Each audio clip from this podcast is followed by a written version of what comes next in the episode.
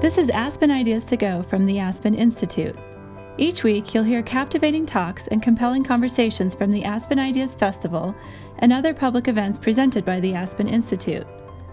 The Aspen Institute is an educational and policy studies organization that fosters values based leadership and provides a nonpartisan venue for dealing with critical issues of the day.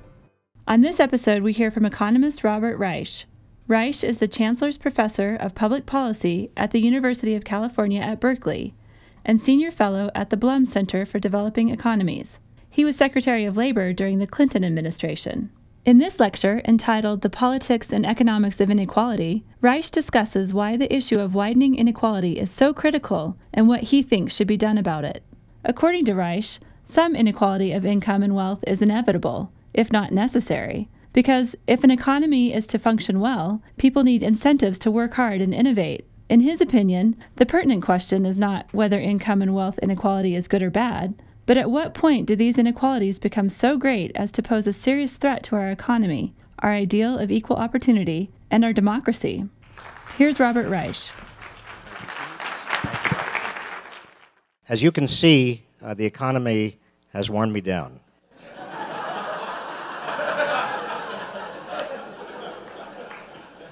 Uh, I want to talk to you about the economy. I also want to talk to you about politics and a little bit about sociology and ethics as well, uh, because they really can't be separated. Uh, you know, the, uh, the notion of economics as a separate discipline uh, really comes in 1890 when Alfred Marshall, the great economist, wrote his Principles of Economics. Before then, in the 19th century, uh, it was political economy. People talked about political economy. They saw the relationship between politics and economics. It was impossible to talk about one without the other. And if you go back even further in time, in the 18th century, well, it wasn't even political economy. Uh, Adam Smith called himself not a political economist, but a moral philosopher. In the 18th century, the question addressed by people who were otherwise or today were assumed to be doing economics or politics uh, was really a fundamental question that I want to talk about today, and that is what is a good society? What are the hallmarks of a good society? How do we define a good society? Uh, the debate over inequality is a hard debate uh, and it's becoming harder almost all the time. I've been working and writing, and uh, occasionally I've had uh, administrative positions uh, and working on this issue. Uh, it's hard because, regardless of how you interpret the facts, you have to come to the conclusion that inequality is widening in the United States and almost every other country. The United States is a little bit of an outlier. Uh, the inequality is wider here than it is elsewhere. But it's also a difficult thing to talk about because many people understand the issue and frame the issue as a zero sum game, in which either some people, the wealthy, gain, or the middle class and the poor gain, that there's a, some sort of trade off between the two. Uh, that's not necessarily the fact, and I will get into that in more detail in a moment. Uh, the other part that's difficult about this conversation uh, is that implicitly, some people, in talking about inequality, are understood to be blaming others, whether it's blaming the poor or blaming the rich uh, or blaming immigrants or blaming anyone else. There's a lot of blame going on. And if you really understand the contours of the issue, it is not about blame at all. It's about how we have organized ourselves in this political economy with regard to certain set of objectives having to do with how we define a good society. So rather than get in the blame game, and also rather than get in the zero sum kind of mentality, I would like to go on for a little bit talking about what the issue is all about and what we might do about it, and then open it up for your questions. Okay? Good. If you said no, I don't know what I'd do. Uh, first of all, the first thing that you need to understand, everybody needs to understand, is that some amount of inequality is necessary and inevitable. We're not all born with equal endowments, and any economy, if it's going to have the right incentives for people to work hard and save and invest and innovate, is going to have some degree of inequality in terms of what people are paid. You can't expect that people are going to make those kinds of efforts without there being some reward at the end. So the issue really is not inequality or not inequality. The issue is very different. The issue we are debating today, and Thomas Piketty's book really crystallized the issue for many people. Uh, when I say Thomas Piketty, some people say, well, it's Thomas Piketty. Well, I, I, I, actually had a chance to uh, talk with him a couple of months ago, uh, and I said, uh, Thomas, and I started a question. He said, no, no, no, call me Tom.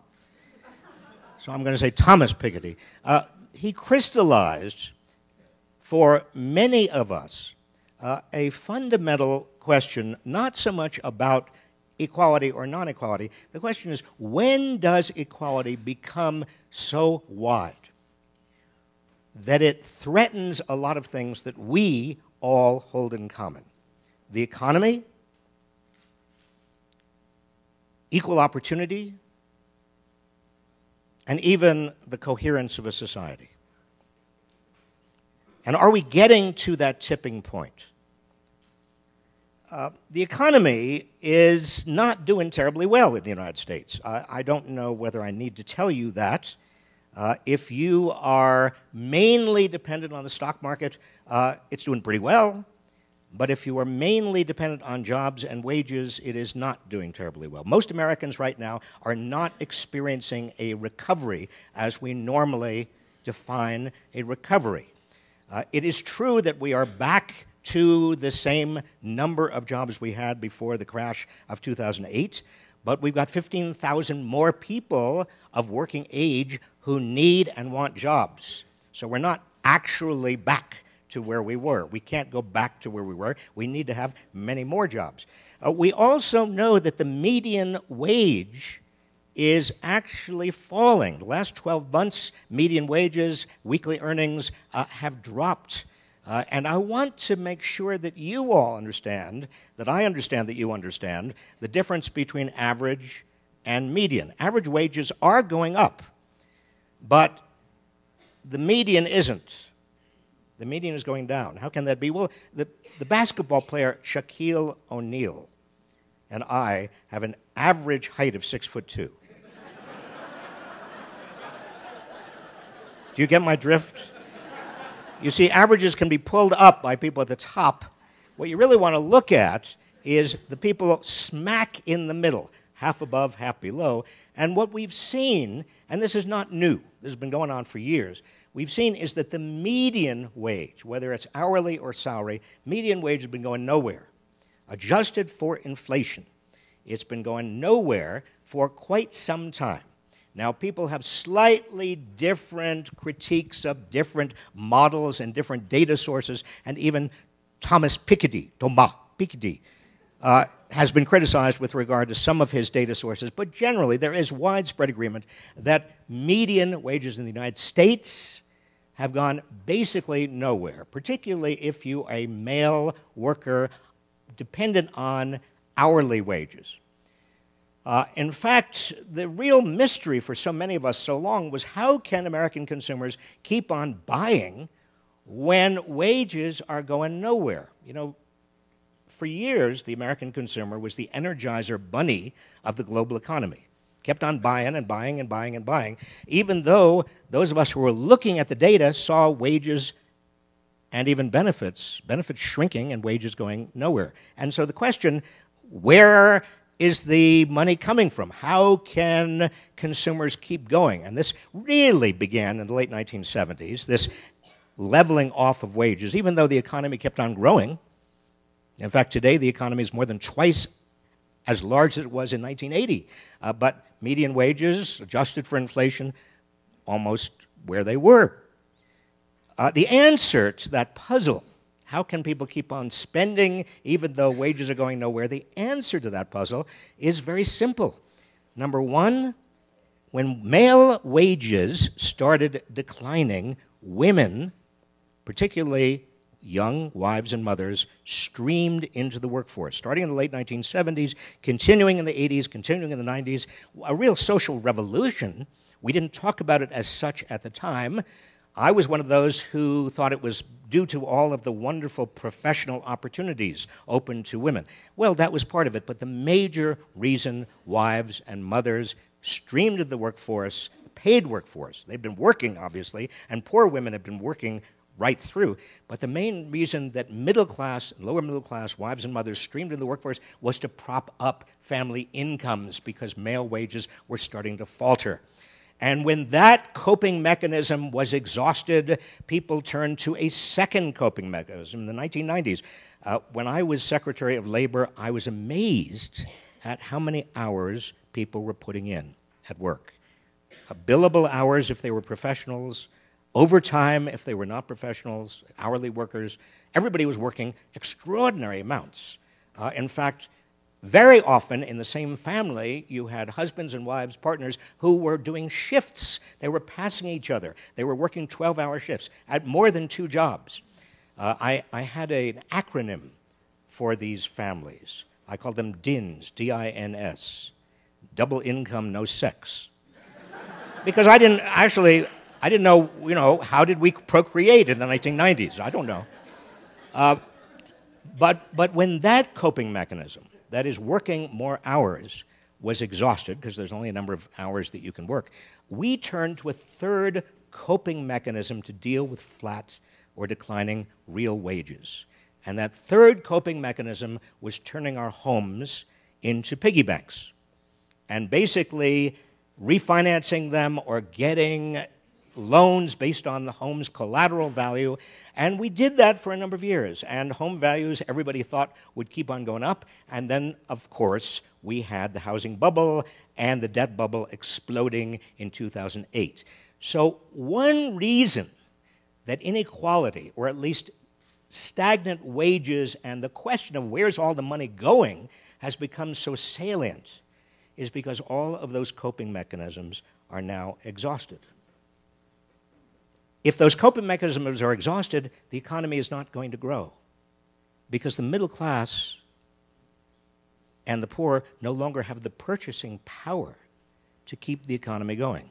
Latest figures show that the best estimates for economic growth this year are about 2% annualized. Now, that may sound pretty good to you but let me tell you, it's not. In fact, when we have suffered, as we did, a great national recession, second only to the Great Depression, what you expect and what you want in the years following that huge economic collapse is very large economic growth per year to get us back on the track we were on.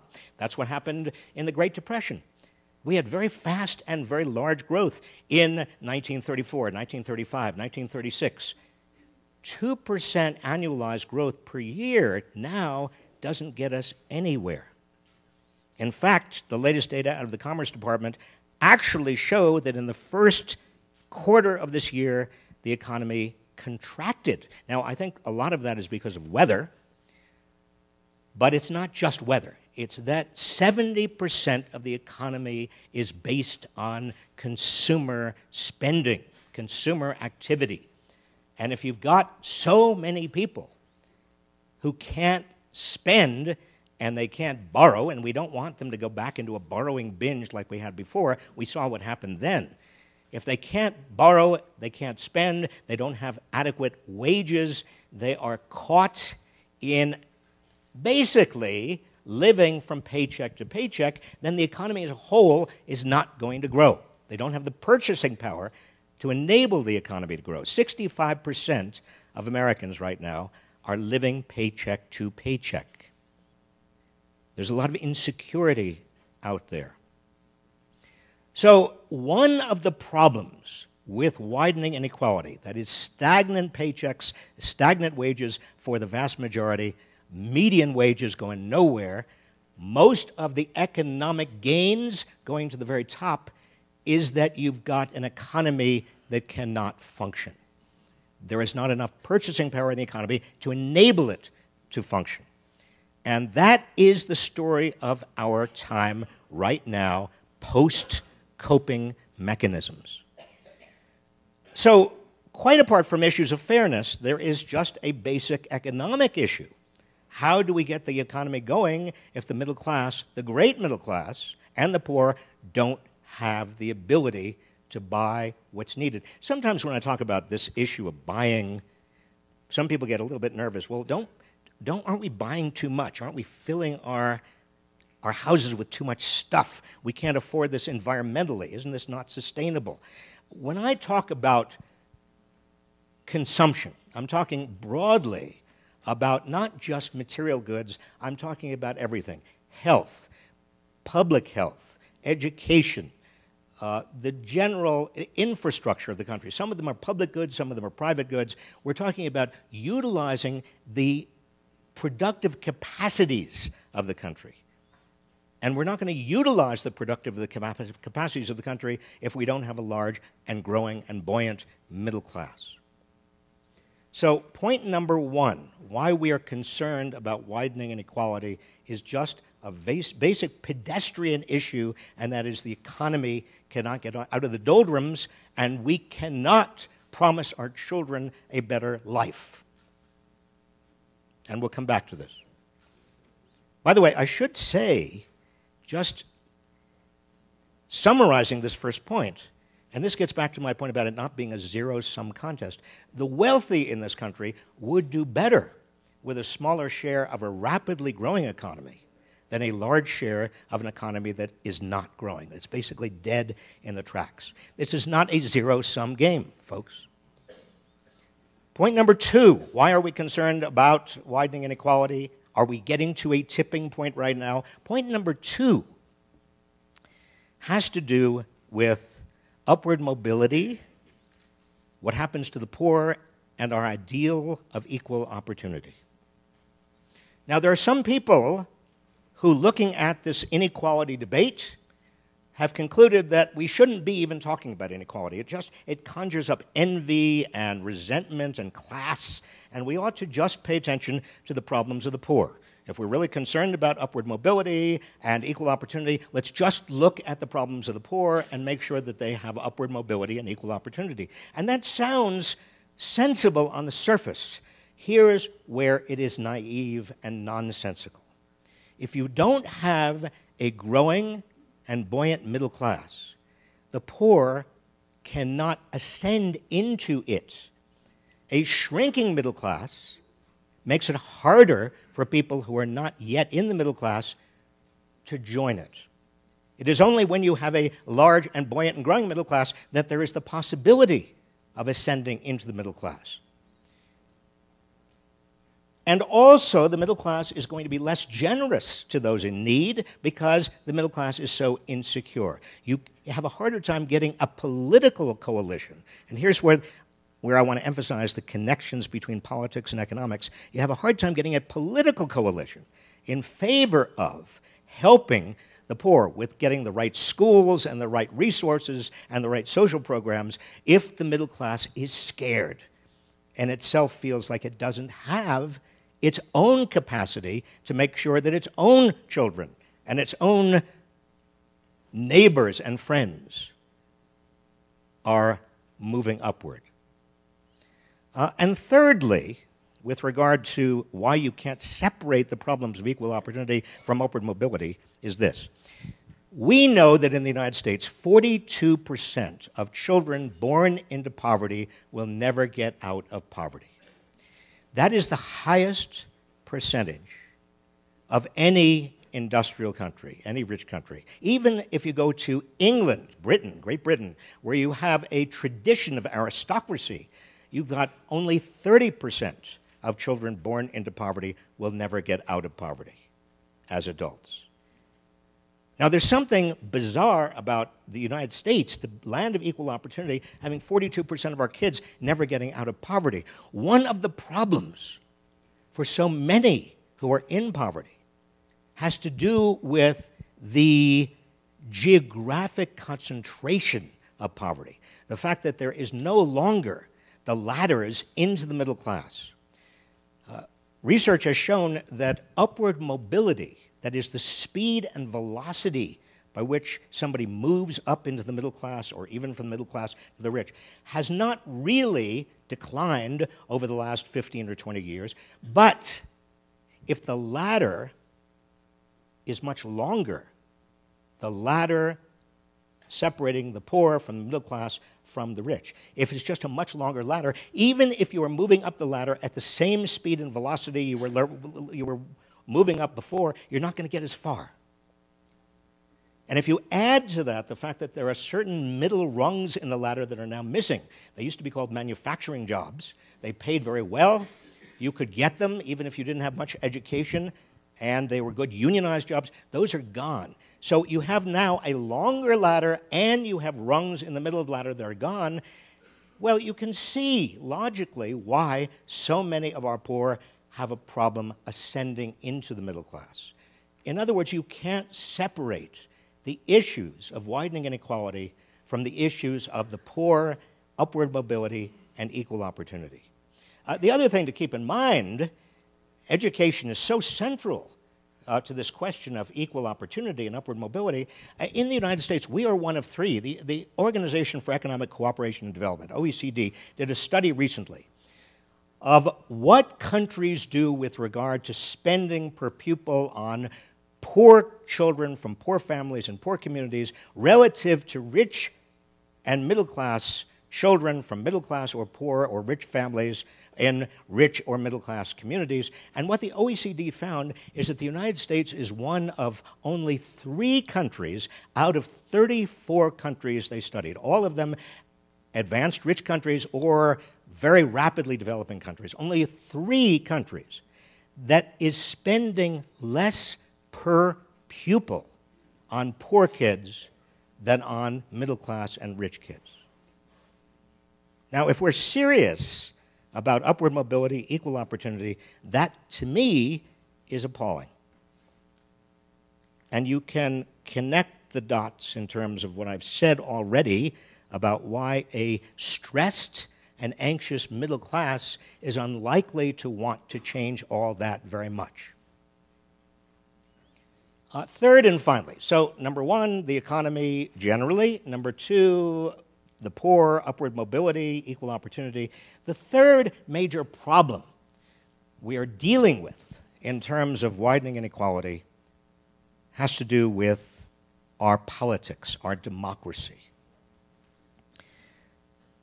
And here, again, it is difficult to talk about this without sounding as if one is blaming, and I am not blaming.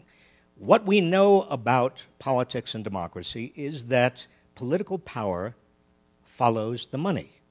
If you've got a lot of money in the hands of a few people at the top, inevitably, inevitably, those people have more political power. Not because they're doing anything badly, but just because there are more opportunities for them to affect the political process, either directly or indirectly. As the great Justice Louis Brandeis said about 100 years ago, almost exactly 100 years ago, we have a choice. We can have great wealth in the hands of a few, or we can have a democracy.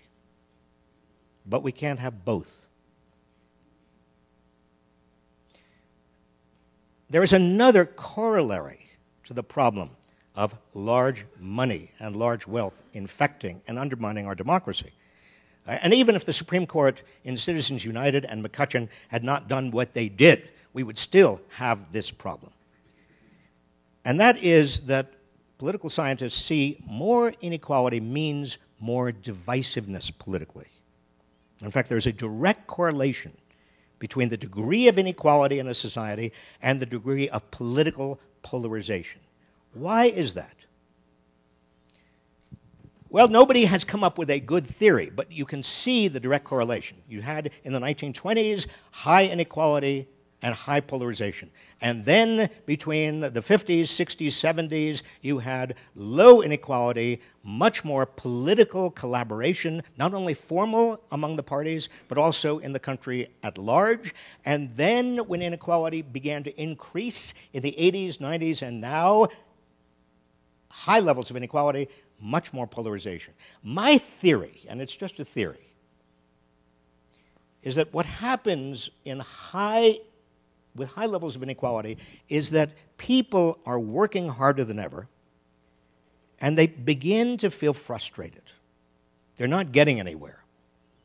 In fact, they are worried, they're insecure. When people are frustrated and insecure economically, they also can get angry. And this is fodder for demagogues on the right or the left who want to use the politics of resentment to advance their own political agendas.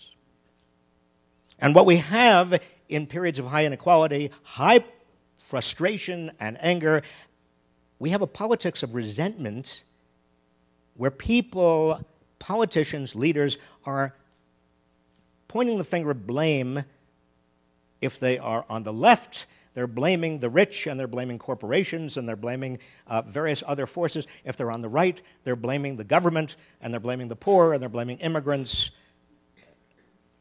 It goes back to the blame game that I was talking about initially. Uh, the irony is that I'm old enough to remember issues that really did cause the country to split I mean, the civil rights movement was very, very hard for many people, particularly in the South, but many in the North as well. Vietnam and the Vietnam War. Uh, go back to the communist witch hunts of Joe McCarthy and that era. I mean, we have had in this country issues that split us very powerfully, very dramatically. But right now, the level of vitriol and bitterness and anger and nastiness in politics is worse than I've ever seen it. And it's hard to come up with the kind of issue like the communist witch hunts or Vietnam or the civil rights movement or anything else that would justify or seem to explain this degree of vitriol. I think my explanation is really the easiest to comprehend. I think it is about the frustrations of so many people. Uh, I was on a television show not that long ago arguing with an economist who had been a uh, chief economist for John McCain in the 2008 election. We were arguing, I don't know what we were arguing about, some economic issue, uh, but it turns out we actually agreed more than we disagreed. Uh, he, he was very smart. and we got to the station break, a commercial break, and the director in my earbud um, came on, and I said, Pretty good, huh? I mean, I thought I was feeling pretty proud of both of us for finding so many areas of agreement. And she said, No, be angrier.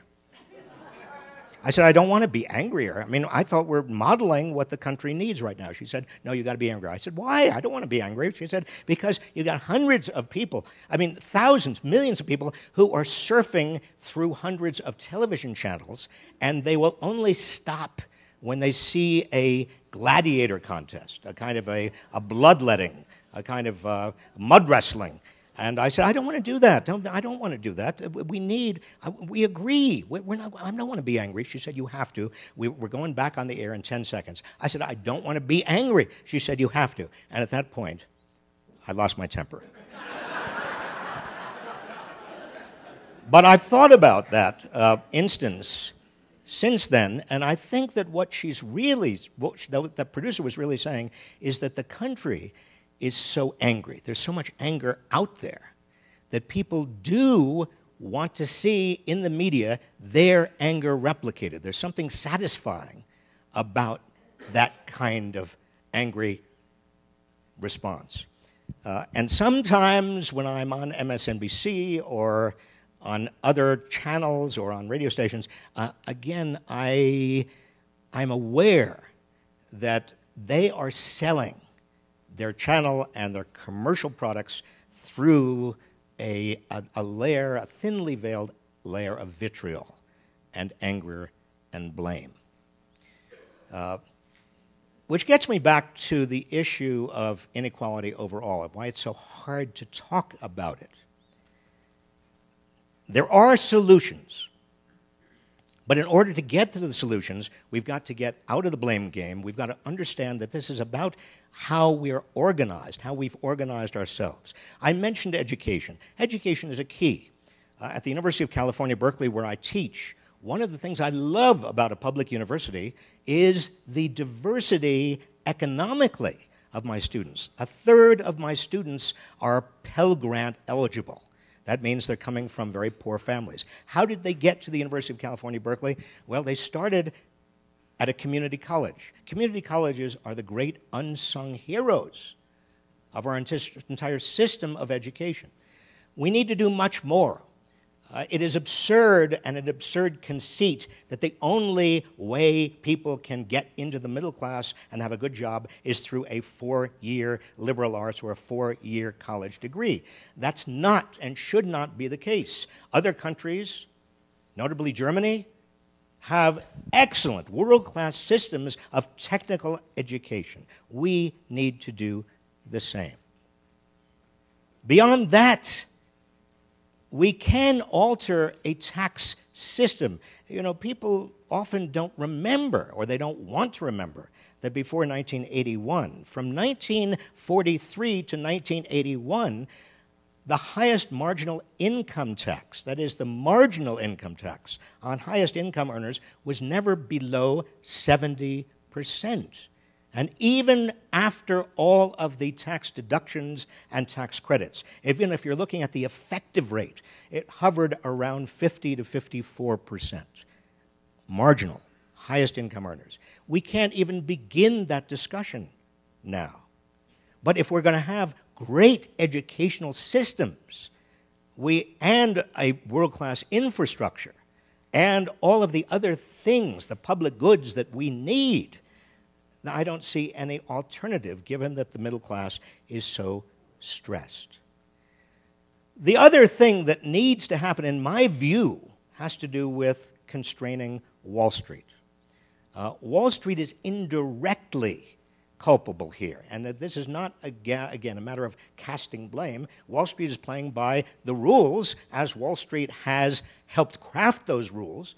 But Wall Street's excesses leading up to 2008 did impose a huge burden on many of the most vulnerable members of our society.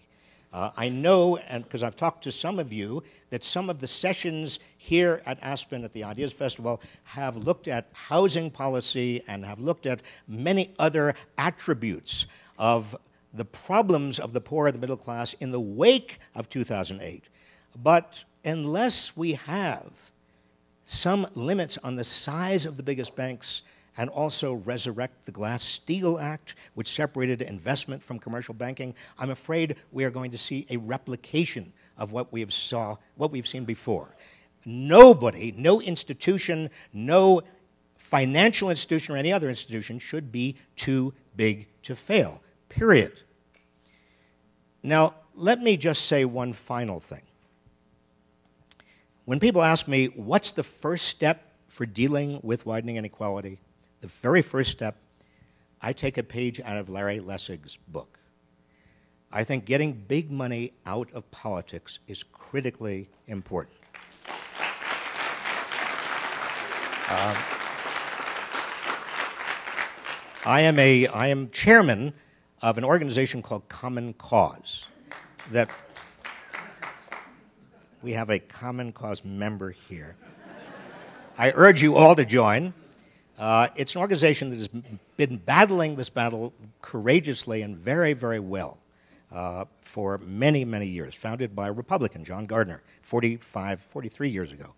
Uh, but we've got to, in order to make any progress, we've got to make our democracy work and restore our democracy. Uh, my biggest fear is cynicism. Uh, a new poll uh, put out by the Pew Foundation uh, showed that 62% of Americans now believe uh, that the game is rigged. Uh, in economic terms, the powerful are running the show. Even a majority of conservatives who are young, people who are under the age of 24 but call themselves conservatives, believe that the game is rigged, that there's too much power over the economy by a small group of people. Well, this can lead to change, but it can also lead to widespread cynicism about the capacity of our system to respond to the needs of our people. My students are very publicly spirited. But by the same token, when we talk about politics or them getting involved and engaged in politics, they basically hold their nose. And I tell them if they are going to give up on politics, they are giving up on democracy.